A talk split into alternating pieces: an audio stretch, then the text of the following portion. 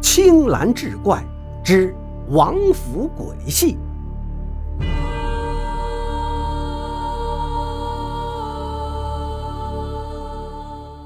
话说繁华的北京城内，有个大财主给母亲办九十寿诞，请来闻名京津的麻家班，连唱七天大戏，引来不少人围观。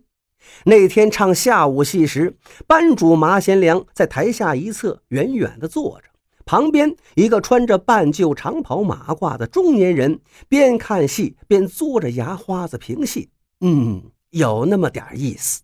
麻贤良一听，感觉很不舒服，一拍大腿站了起来：“乡巴佬，你懂戏吗？能白看这么好的大戏，是你沾了人家大财主的光。”北京城内没有几家请得起我的戏班子，连唱这么多天，还顿顿供应着大鱼大肉，不掺青菜。那中年人也不恼，请问你是什么人？马贤良一甩袖子，两手背到身后道：“马贤良，麻家班大当家的。一看你这种人就没见识。”中年人看了马贤良一会儿，冷笑道。在你看来，这么着就是好，那你等着。说完，拂袖离去。马贤良并没有把这当回事儿。马家班准备装箱挪地儿时，他突然接到一单大生意：北京城的豪托王爷请马家班到王府唱一百场大戏。马贤良高兴的只想翻跟头，看来马家班要发横财了。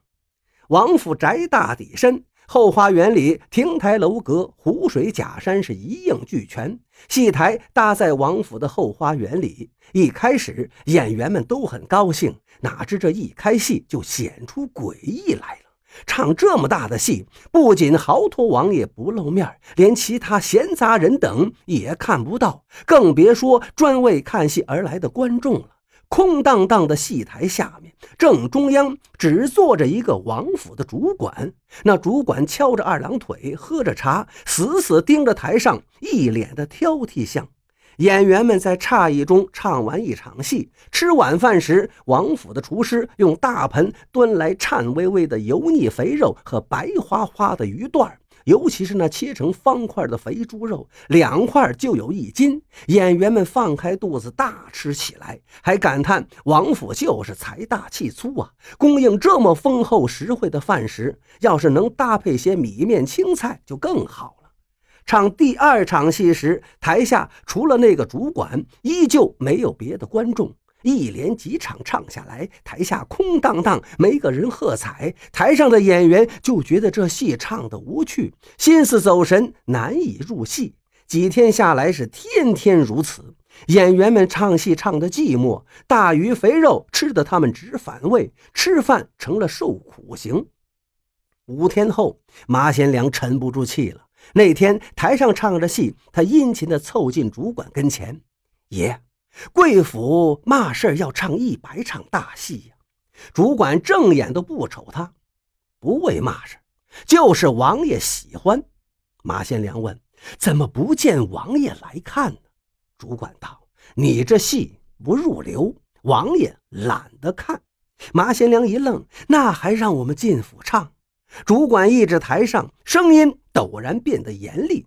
让你们进府唱戏，王爷可是花了大价钱的。不要以为没有人看就取巧偷懒。那个武生这个时候该连翻九个跟头，怎么翻了两个就完事儿？重来！马贤良的头上惊出一层冷汗，感情这主可是个戏精啊，丝毫都糊弄不得。他赶紧吆喝台上的武生重翻跟头，一气翻九个，一个不能少。马家班唱这么大的戏，不让人看不说，还得一丝不苟地唱下去，简直像是给鬼唱戏。尤其到了唱夜戏时，亭榭间假山上常常能看到躲躲闪闪的人影，都是王府里的人溜过来偷看戏。主管心知肚明，但是睁一只眼闭一只眼。台上灯火辉煌，仙甲亮长，台下黑暗寂静，一片诡异。连王府外面的人都在传说，王府的后花园里在唱鬼戏。麻家班的演员中有个叫梅如海的武生，是一个少见的亮角。就算不上妆，一张脸也能称得上英俊逼人。这武生不仅身手了得，刀枪耍的是风雨不进，而且唱腔清朗，韵调悠扬，是马家班的台柱子。那天夜戏唱完之后，梅如海卸了妆去茅厕方便，才走到必经的假山那儿，就听到有人低声叫他：“梅如海，你过来。”梅如海循声看去，假山的阴影里站着一个丫鬟打扮的女子，向他招手。梅如海疑惑地走过去：“你叫我？”女子递给他一个食盒，里面竟然是一大盘炒青菜和两个雪白的馒头。二十天没见青菜馒头了，梅如海感动得差点掉下眼泪。这些是给我吃的吗？女子点点头。大鱼大肉会吃死人的，我偷偷弄点青菜馒头，你悄悄的吃，别让人知道。以后我天天给你送。梅如海也顾不得上茅厕了，拿了食盒，找一个僻静角落，狼吞虎咽的吃了起来。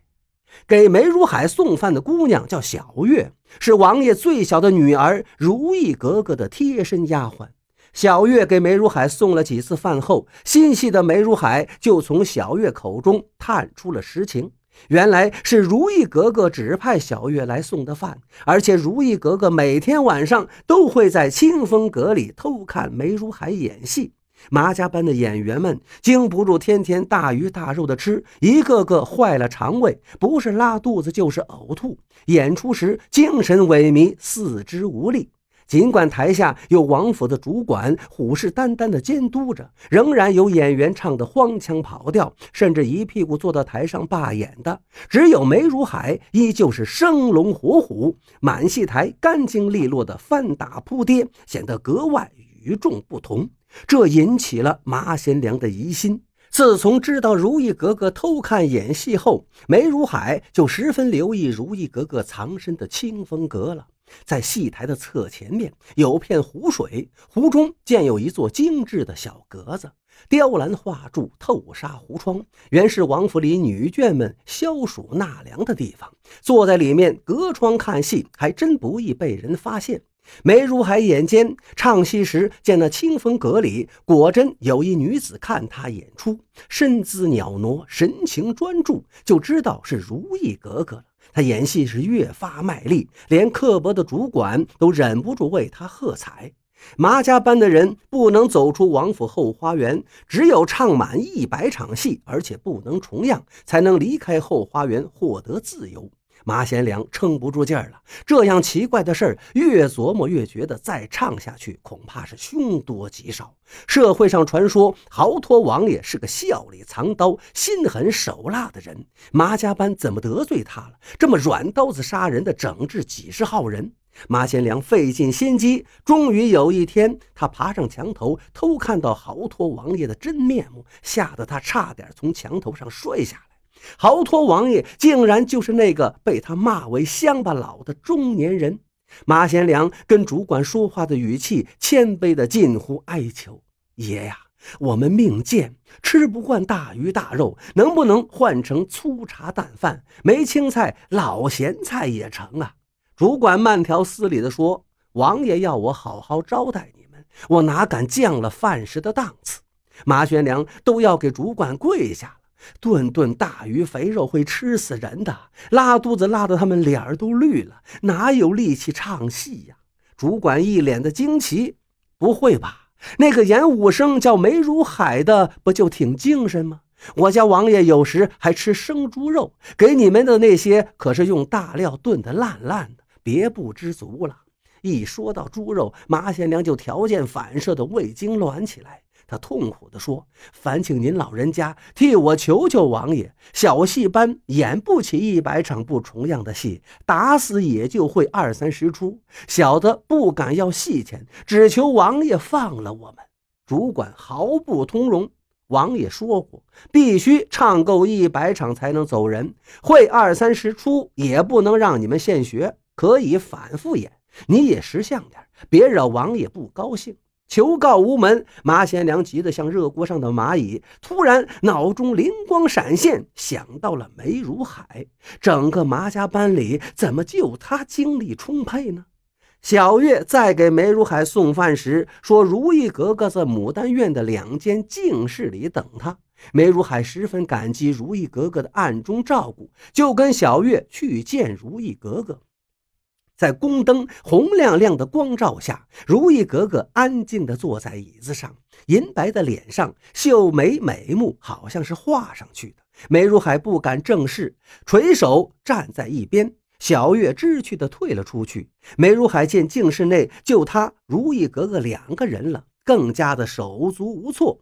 如意格格仔细看了梅如海好一会儿，看得梅如海额上都渗出了汗，他却忽然细声地唱起来：“凉夜迢迢，凉夜迢迢，投宿休将门户敲。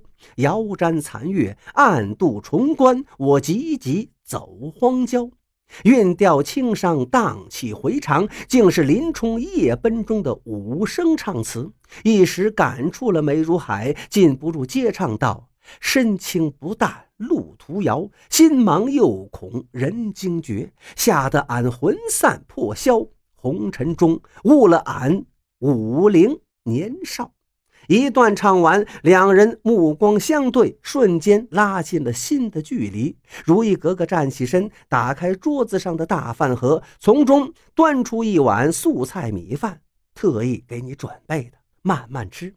这顿饭吃的时间好长，足有一个时辰。马贤良再看到主管时，十分机密地说：“府上的如意格格跟我们的武生梅如海好上了。”再不放我们走，这乱子就大了。主管一听变了脸色，掌嘴：“这事儿你也敢乱说？”马贤良真的打了自己个嘴巴，接着道：“牡丹院里两间净室里，夜戏散后，爷您亲自去看。”两天后，主管拿给马贤良一张硬弓，两支毒箭，说是豪托王爷的意思。要想离开王府，就看马贤良敢不敢下手了。等梅如海唱独角戏夜奔时，马贤良在台下的黑暗处向着台上瞄准，然后拉弓射箭。梅如海中箭倒下，台上顿时一片混乱。清风阁里传出如意格格一声惊叫，更是瘆得人头皮发麻。梅如海死后，马家班很快离开了王府。接着，如意格格疯了，每天晚上在王府的后花园里唱《凉夜迢迢》，听到的人都觉得心酸。再后来，如意格格投井自尽，王府里的人在夜里还是能听到后花园里有人唱《凉夜迢迢》，听声音却是一男一女在合唱。恍恍惚惚之中，又有锣鼓琴弦声。十分热闹。